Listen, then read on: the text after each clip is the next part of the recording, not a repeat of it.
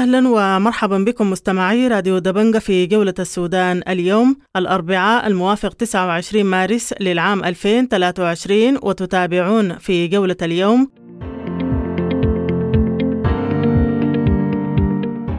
مصرع 4 أفراد شرطة وإصابة آخرين بينهم ضابط برتبة ملازم في كمين بولاية وسط دارفور، والمدير التنفيذي لمحلية أزوم الحافظ إبراهيم محمدين يكشف ملابسات الحادث.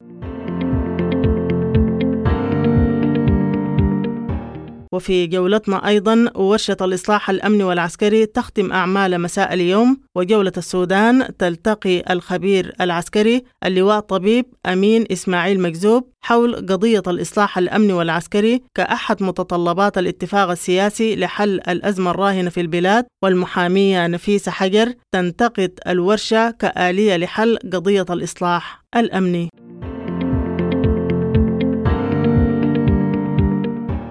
وفي جولتنا أيضا الخبير البيئي دكتور شريف محمد إبراهيم يتحدث عن ظاهرة الحرائق التي تتكرر سنويا في إقليم دارفور.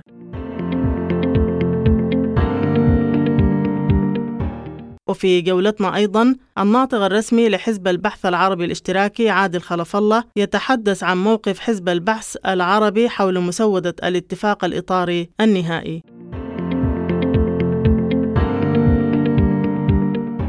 ونختم جولتنا مع الصحفي والمحلل السياسي عثمان ميرغني حول البنود المتعلقة باختيار رئيس الوزراء وتعيين قادة الأجهزة النظامية والعسكرية، وأيضا يتحدث عن عضوية البرهان وحميتي.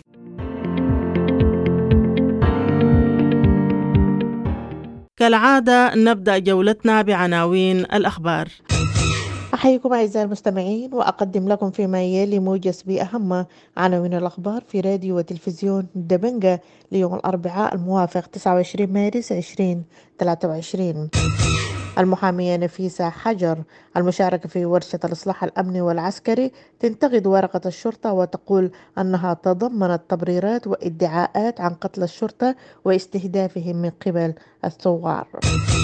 ورشة الإصلاح الأمني والعسكري تنهي أعمالها وتصدر توصيات بعد نقاشات وحوارات من المشاركين والعسكريين والمدنيين. الخبير العسكري اللواء معاش أمين مجذوب يؤكد ضرورة دمج الدعم السريع وقوات الحركات المسلحة قبل نهاية الفترة الانتقالية. رئيس تحرير صحيفة التيار عثمان ميرغني التفاصيل الفنية العسكرية يجب أن تناقش داخل الأجهزة وليس في ورشة الإصلاح الأمني والعسكري. حزب البحث العربي الاشتراكي يرفض مسودة الاتفاق السياسي ويعتبرها محاولة لشرعنة الانقلاب واحتواء الثورة. تجمع المهنيين التغيير الجذري الاتفاق السياسي يكرس لاستمرار دور العسكر في السلطة ولا بد من مناهضته. رئيس حركة العدل والمساواة الاتفاق السياسي أشبه بمقالات الرأي وندعو للتوافق في اختيار رئيس الوزراء وبقية هياكل السلطة. الدكتور جبريل إبراهيم الوضع الاقتصادي جيد وقلقون من انخفاض أسعار الخضروات والقمح. مناوي الأزمة الاقتصادية الناتجة عن الأزمة السياسية والظروف الحالية في السودان أشبه بالأوضاع التي أدت لانفصال الجنوب. مقتل 4 من عناصر قوات الشرطة وإصابة 6 آخرين، أحدهم ضابط في اشتباك مع عصابة نهب مسلح في الطريق الرابط بين ولايتي وسط وغرب دارفور. المدير التنفيذي لمحلية أزوم بولاية وسط دارفور قوات عسكرية تواصل تعقب الجناة في أحداث محلية أزوم التي راح ضحيتها 4 من عناصر الشرطة. مسلحون ينهبون مواطنا في سرف عمرة بولاية شمال دارفور يوم الثلاثاء. المجلس الأعلى لنظارات البيئة يعلن الإغلاق الكامل للشرق يوم السبت المقبل رفضا لمسودة الاتفاق السياسي وانتقادات واسعة للخطوة. تباين آراء مواطني ولاية غرب كردفان حول تمديد حالة الطوارئ لمدة 3 أشهر. مواطنون منطقة الزرافة التابعة لمحلية التضامن بولاية جنوب كردفان يجددون رفضهم للأنشطة التعدينية بالمنطقة لأثارها الضارة بالصحة والبيئة.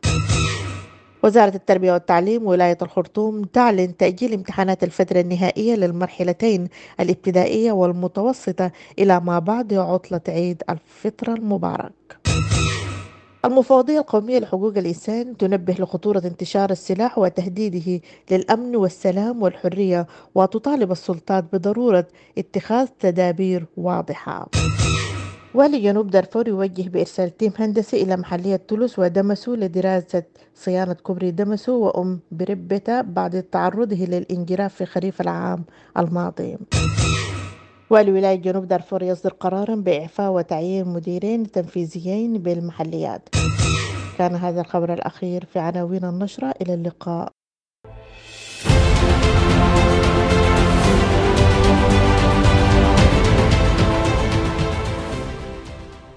مرحبا بكم من جديد المستمعون الكرام في جولة السودان اليوم، والبداية من ولاية وسط دارفور، حيث لقي 4 أفراد شرطة مصرعهم وجرح 3 آخرين، بينهم ضابط برتبة ملازم من قوة شرطة ولاية وسط دارفور زالينجي، إثر اشتباك مسلح مع مجموعة مجهولة تستخدم دراجات نارية. حول هذا الحادث جولة السودان التقت المدير التنفيذي لمحلية أزوم الحافظ إبراهيم محمدين ليطلعنا على المزيد حول ملابسات هذا الحادث. في محاولة بتاعت صاحب لوري جاي من درمان ماشي على الجنينة وتعرض لحادث نهب، وفي المواطنين جابوا بلاغ لشرطة محلية أزوم. الشرطة قامت فجأة إنه يمشي حتى يخلص اللوري من خطة النهب، والشرطة وقعوا في كمين بتاع النهب الجارين يضربوا في اللوري، وقعوا في كمين قتلوا 4 فرد من أفراد الشرطة وعوقوا 6. يعني جملة القوى في المأمورية تعرضوا لا قتل يا لجروح، وفي الآخر نهبوا العربة بتاعت الشرطة وقاساتهم وشو.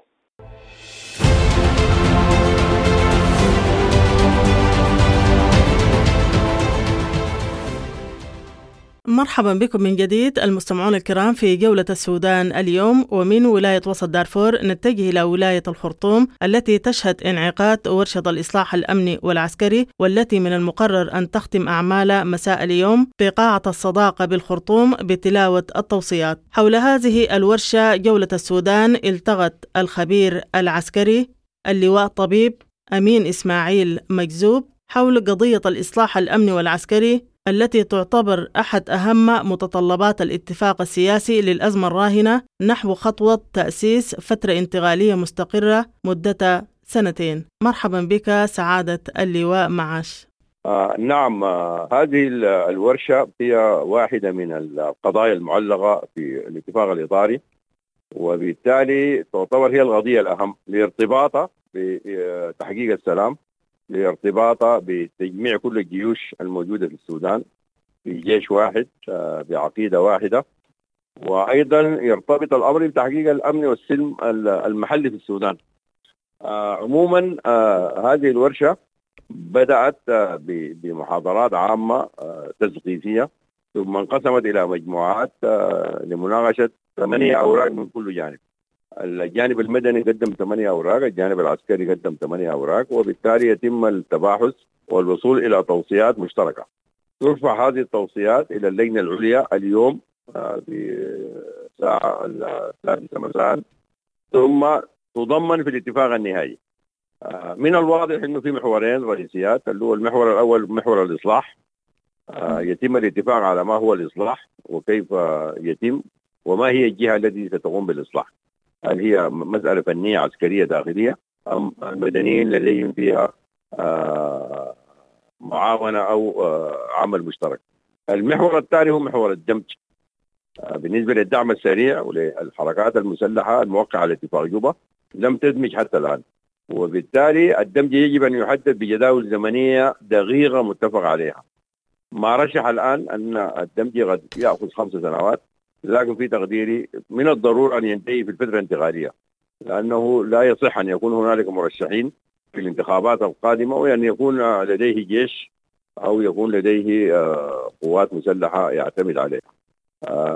دي بصورة عامة ما يلي الورشة وما يلي هذه القضية الهامة، وهي تتضمن بروتوكول إضافي في الاتفاق النهائي.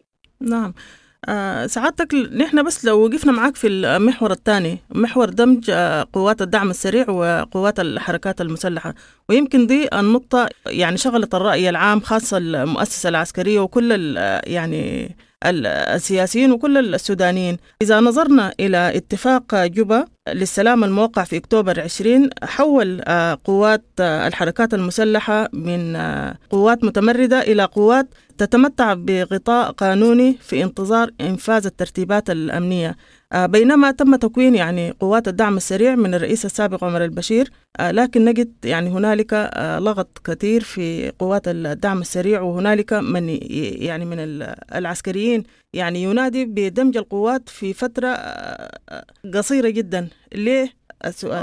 أولا الغطاء القانوني، الدعم السريع لديه غطاء قانوني في عام قانون الدعم السريع عام 2017 من قبل النظام السابق. الحركات المسلحة أيضا وجدت غطاء قانوني من خلال اتفاق جوبا للسلام.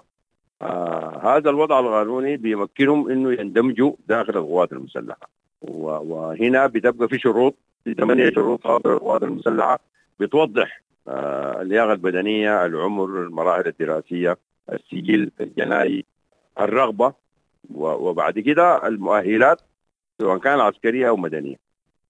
نأتي إلى مسألة الغيد الزمني. الغيد الزمني لتطبيق الدمج هو طبعا بيعتمد على حجم القوات. الحركات المسلحة تم الاتفاق على أنها تدمج في 39 شهر، في أكتوبر 2020 بدأت، لكن لم تنفذ لأسباب لوجستية، لأسباب مادية، والآن الدعم السريع سيدخل في هذه المرحلة. إذن محتاجين أنه المجموعتين يتم دمجهم فيما لا يقل عن 3 أعوام، يعني 3 أعوام مناسبة، وقد يؤثر على تمديد الفترة الانتقالية. هذا هو الوضع الموجود الآن. يعني بالقراءة قوام الدعم السريع بتخليه أكبر من قوام الحركات المسلحة. 2 سنين في تقديري قد تكون ما كافية، وده ربما يؤدي إلى تمديد الفترة الانتقالية.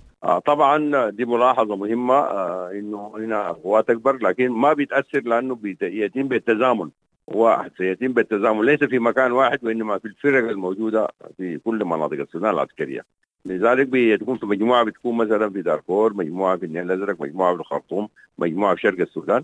ما في إشكالية، أتفق معك تماما إنه 2 إلى 3 أعوام قد تكون قليلة، قد تمتد إلى 5 سنوات، لكن هل يمكن أن تكمل بعد الفترة الانتقالية بعد الانتخابات؟ هذا هو السؤال الذي يجب أن تجيب عليه المسودة الختامية للاتفاق النهائي للانتقالات المؤقتة.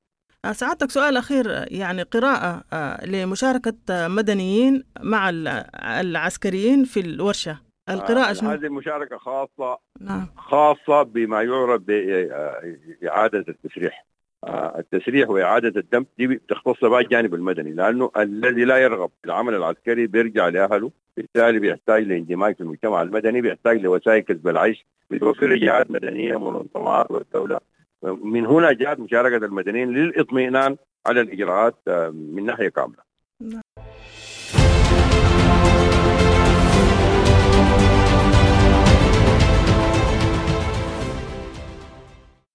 ونبقى في ورشة الإصلاح الأمني والعسكري التي تختم أعمال مساء اليوم بالعاصمة الخرطوم. ومن داخل الورشة جولة السودان التقت الأستاذة نفيس حجر، وهي إحدى المشاركات في الورشة، حيث انتقدت المحامية نفيس حجر ورشة الإصلاح الأمني والعسكري. قالت إن إصلاح العملية الأمنية لا يتم عبر الورش، وإنما من الأجدى أن تشكل لجان متخصصة، وعلى هذه اللجان البحث في كيفية الإصلاح، ومن ثم تجمع كل مخرجات اللجان المتخصصة. وقالت نفيسة إن عدد المشاركين في ورشة الإصلاح الأمني أقل مقارنة بالورش الأخرى، وأن أغلب المشاركين في الورشة من الأجهزة الأمنية، وتمثيل المدنيين في الورشة كان ضعيف. المزيد حول هذه الورشة في حديث الأستاذة المحامية نفيس حجر لبرنامج جولة السودان. في تقديري أنه الورش 5 العملية الحرية والتغيير،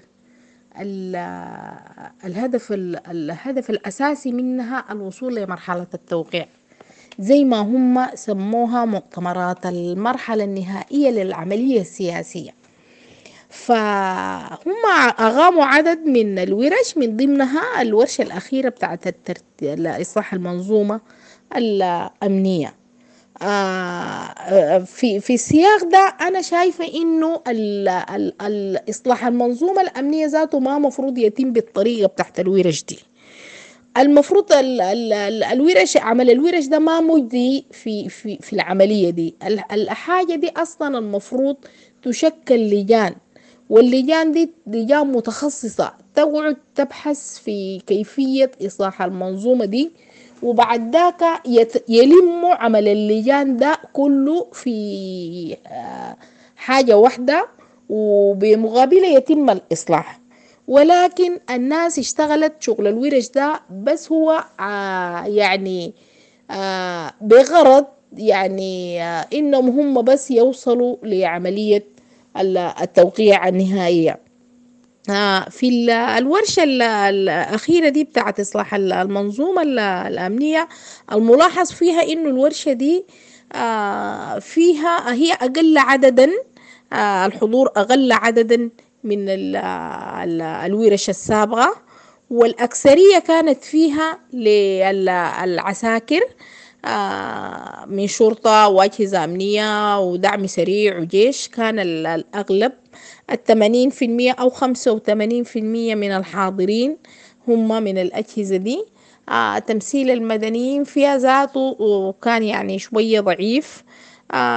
الورشة في البداية في اليوم الأول لما اتقدمت الورقة الأولى ما كانت المشاركة، كانت بتاعت العسكريين ضعيفة جدا في الحوارات.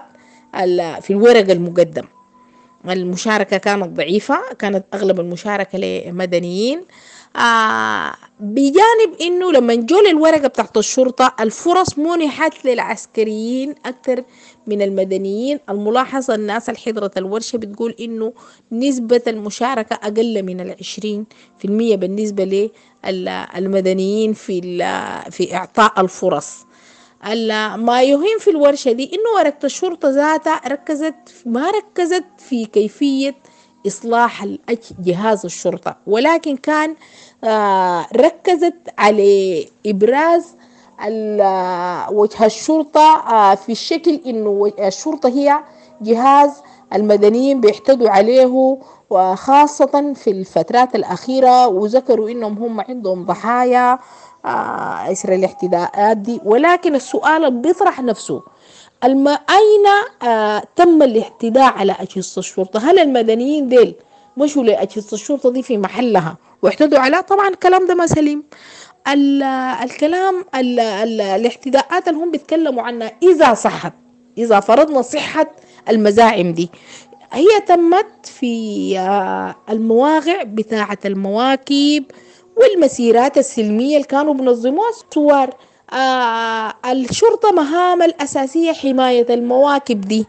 المواطنين اطلعوا في المواكب دي أساسا بيمارسوا في حقهم الدستوري في إنهم بيظاهروا مظاهرات سلمية، دايرين يوصلوا صوتهم.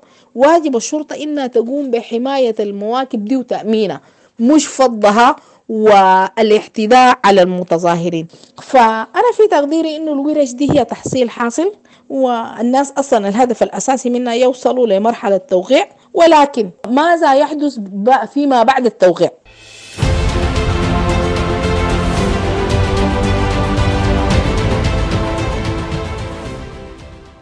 مرحبا بكم من جديد المستمعون الكرام في جولة السودان اليوم. ومن ولاية الخرطوم نتجه إلى ولاية جنوب دارفور، حيث عزا الخبير البيئي دكتور شريف محمد إبراهيم مدير مركز أبحاث وتطوير مواد البناء بجامعة نيالة، عزا ظاهرة الحرائق التي تتكرر سنويا بالقرى بولايات دارفور وخاصة ولايات جنوب دارفور إلى عدة أسباب أبرزها ارتفاع تكاليف مواد البناء، وأيضا عدم تخطيط القرى ومعسكرات النازحين، بالإضافة إلى غياب التوعية وعدم وجود وحدات إطفاء الحرائق وتشييد المنازل متقاربة من بعضها. المزيد في حديثه لبرنامج جولة السودان. والحقيقة نحن في مركز أبحاث تطوير مواد البناء بجامعة نيالة، يعني الهدف من المركز هو تطوير النمط بتاع السكن جنوب دارفور خاصة. يعني هو المركز يعني قومي هو لكن بيركز في المجتمع المحلي. يعني احنا عندنا واحد من الحاجات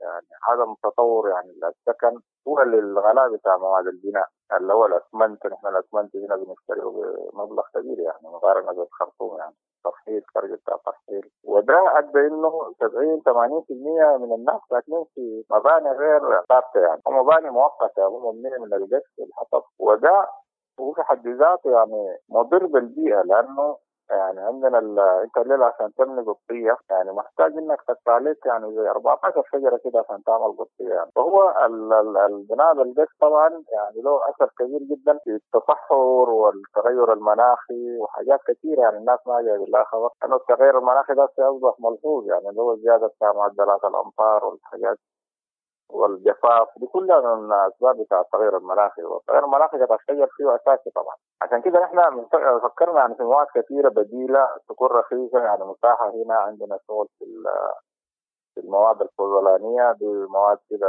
بناخدها من جبل مره، هي عباره عن اسمنت. بالاضافه لذلك عندنا مشروع بتاع زيرو قش، وزيرو قش يعني احنا دايرين نقلل استخدام القش والحطب، يعني اتفاق كده يعني انه الناس تعمل مباني حتى بأقل التكلفة، يعني للمواطن البسيط ممكن مثلا على الأقل يعني يحفظ مقتنياته. والمباني الثابتة دي اللي احنا بنستخدم فيها الطوب المثبت.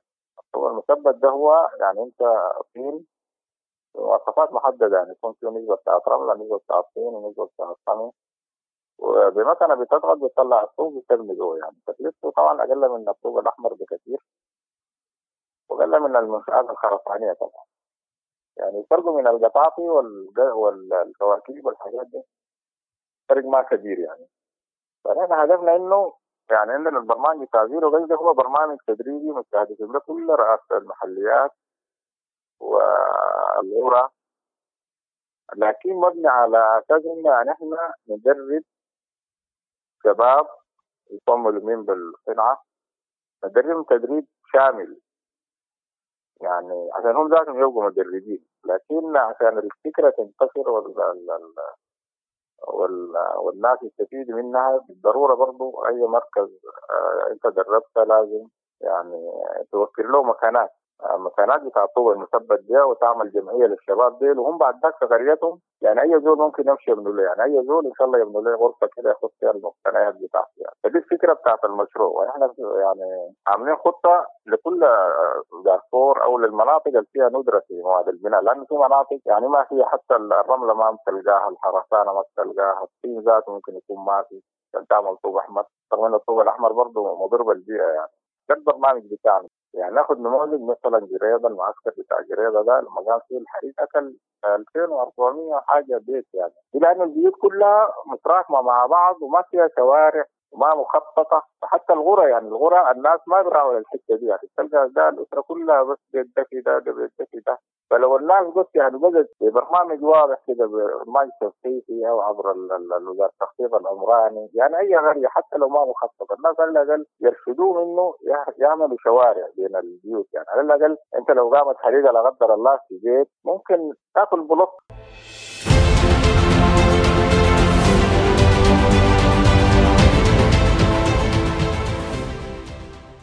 مرحبا بكم من جديد المستمعون الكرام. وفي الشأن السياسي، جولة السودان التقت الناطق الرسمي لحزب البعث العربي الاشتراكي عادل خلف الله للحديث حول موقف حزب البعث من مسودة الاتفاق الإطاري وورشة الإصلاح الأمني والعسكري. احنا موقفنا منها من حيث المبدأ، لأنها هي يعني صلة النهائية شرعا للانقلاب ومصالحة مع غواه سياسيا واقتصاديا واجتماعيا، وهي لا تقدم حل، وهي في جانب منها محاولة لاحتواء الانتفاضة العظيمة بعد ما فشل الانقلاب 25 أكتوبر في أنه يطفئ جزوته، وهي حل استباقي للحل الوطني المعبر عن الإرادة السودانية وتقاليد السودانيين في مقارعة ومقاومة الدكتاتوريات، وصولا لانتفاضة شاملة تسقطها للاستهلاك السياسي ومحاولة لشراء الوقت في وقت الانتفاضة أغنت وعمقت وعي الشعب بمصالحه ومن هي القوى التي تدافع عنه. لاحظت أستاذة البيانات اللي بينفي فيها مجموعات متتالية ورد اسمهم كمشاركين في هذه الورشة ونفوا صلتهم بها ولم يشاركوا فيها وأعلنوا عدم مسؤوليتهم عما يصدر منها لأنهم هم ما مع المبدأ من حيث هو. فدي برضه يعني بيتأشر لك مقدار الأزمة ومقدار الربكة.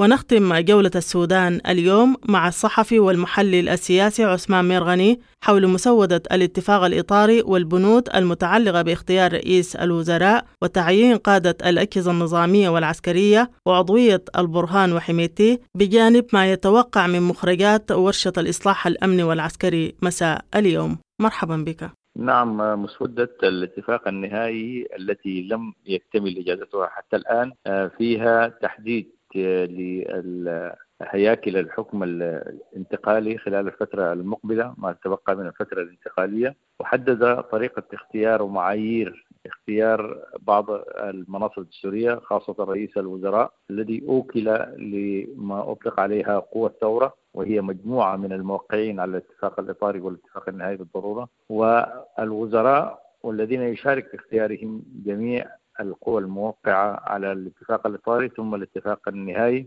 والمعايير هي حددت أنها أن يكونوا من الكفاءات التي تؤمن بمبادئ ثورة ديسمبر والتي لها سجل ملحوظ خلال الفترة الماضية من الانتماء للعمل الوطني المباشر الذي يمكن أن يتفق عليه الجميع، وما إلى ذلك من التصنيفات التي تحاول أن تجد شخصيات لها ذات طابع ليس سياسي صرف إنما اهتمام بالقضايا الوطنية خاصة المتعلقة بالتغيير والانتقال الديمقراطي. هذه هي المواصفات المطلوبة لرئيس مجلس الوزراء والوزراء. أما المجلس الدفاع والأمن فهو يضم بعض هو برئاسة رئيس الوزراء وقيادات القطاعات الأمنية والعسكرية كلها، الجيش والدعم السريع والشرطة والمخابرات، ويضم أيضا بعض الوزراء الذين ترتبط مهامهم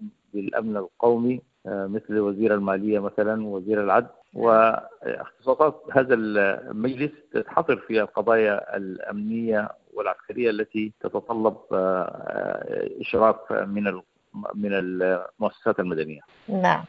طيب يا أستاذ، يعني في تقديرك الورشة بتاعت الإصلاح الأمني والعسكري هل ممكن يعني تؤدي دور المناط به؟ هذه الورشة طبعا هي أكثر ورش القضايا العالقة في الاتفاق الإطاري إثارة للحساسيات، باعتبار أن القضايا التي تنظر فيها هي قضايا متخصصة بالشأن العسكري والأمني، وفي ذلك كثير من الخصوصيات والمعلومات التي لا يمكن أن تقال جهرا، ويبدو أن ذلك يفسر بعض اجتماعات اللجان التي عقدت بعيدا عن المراقبين الأجانب وبعيدا حتى عن الإعلام. وأعتقد أن هذه الورشة ربما يمكن أن تضع الخطوط الرئيسية التي تتعلق بعملية إصلاح المنظومة الأمنية والعسكرية مثل السنوات المطلوبة والمبادئ التي يجب أن توضع قبل مباشرة هذه العملية وقبل ذلك كل أهداف هذه العملية. لكن بالضرورة لا أتوقع أن تخوض هذه الورشة في تفاصيل فنية عسكرية وأمنية يمكن أن تكون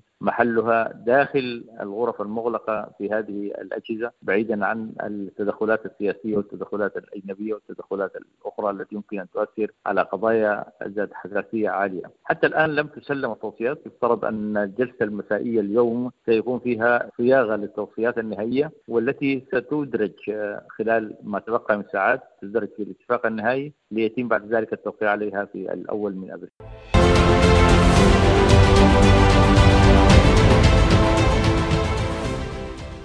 بهذا المستمعون الكرام نصل بكم إلى ختام جولة السودان اليوم قدمناها لكم من راديو وتلفزيون دبنقا. حتى الملتقى لكم تحياتي وتحايا الفريق العامل، إلى لقاء. راديو دبنقا راديو دبنقا راديو دبنقا راديو دبنقا.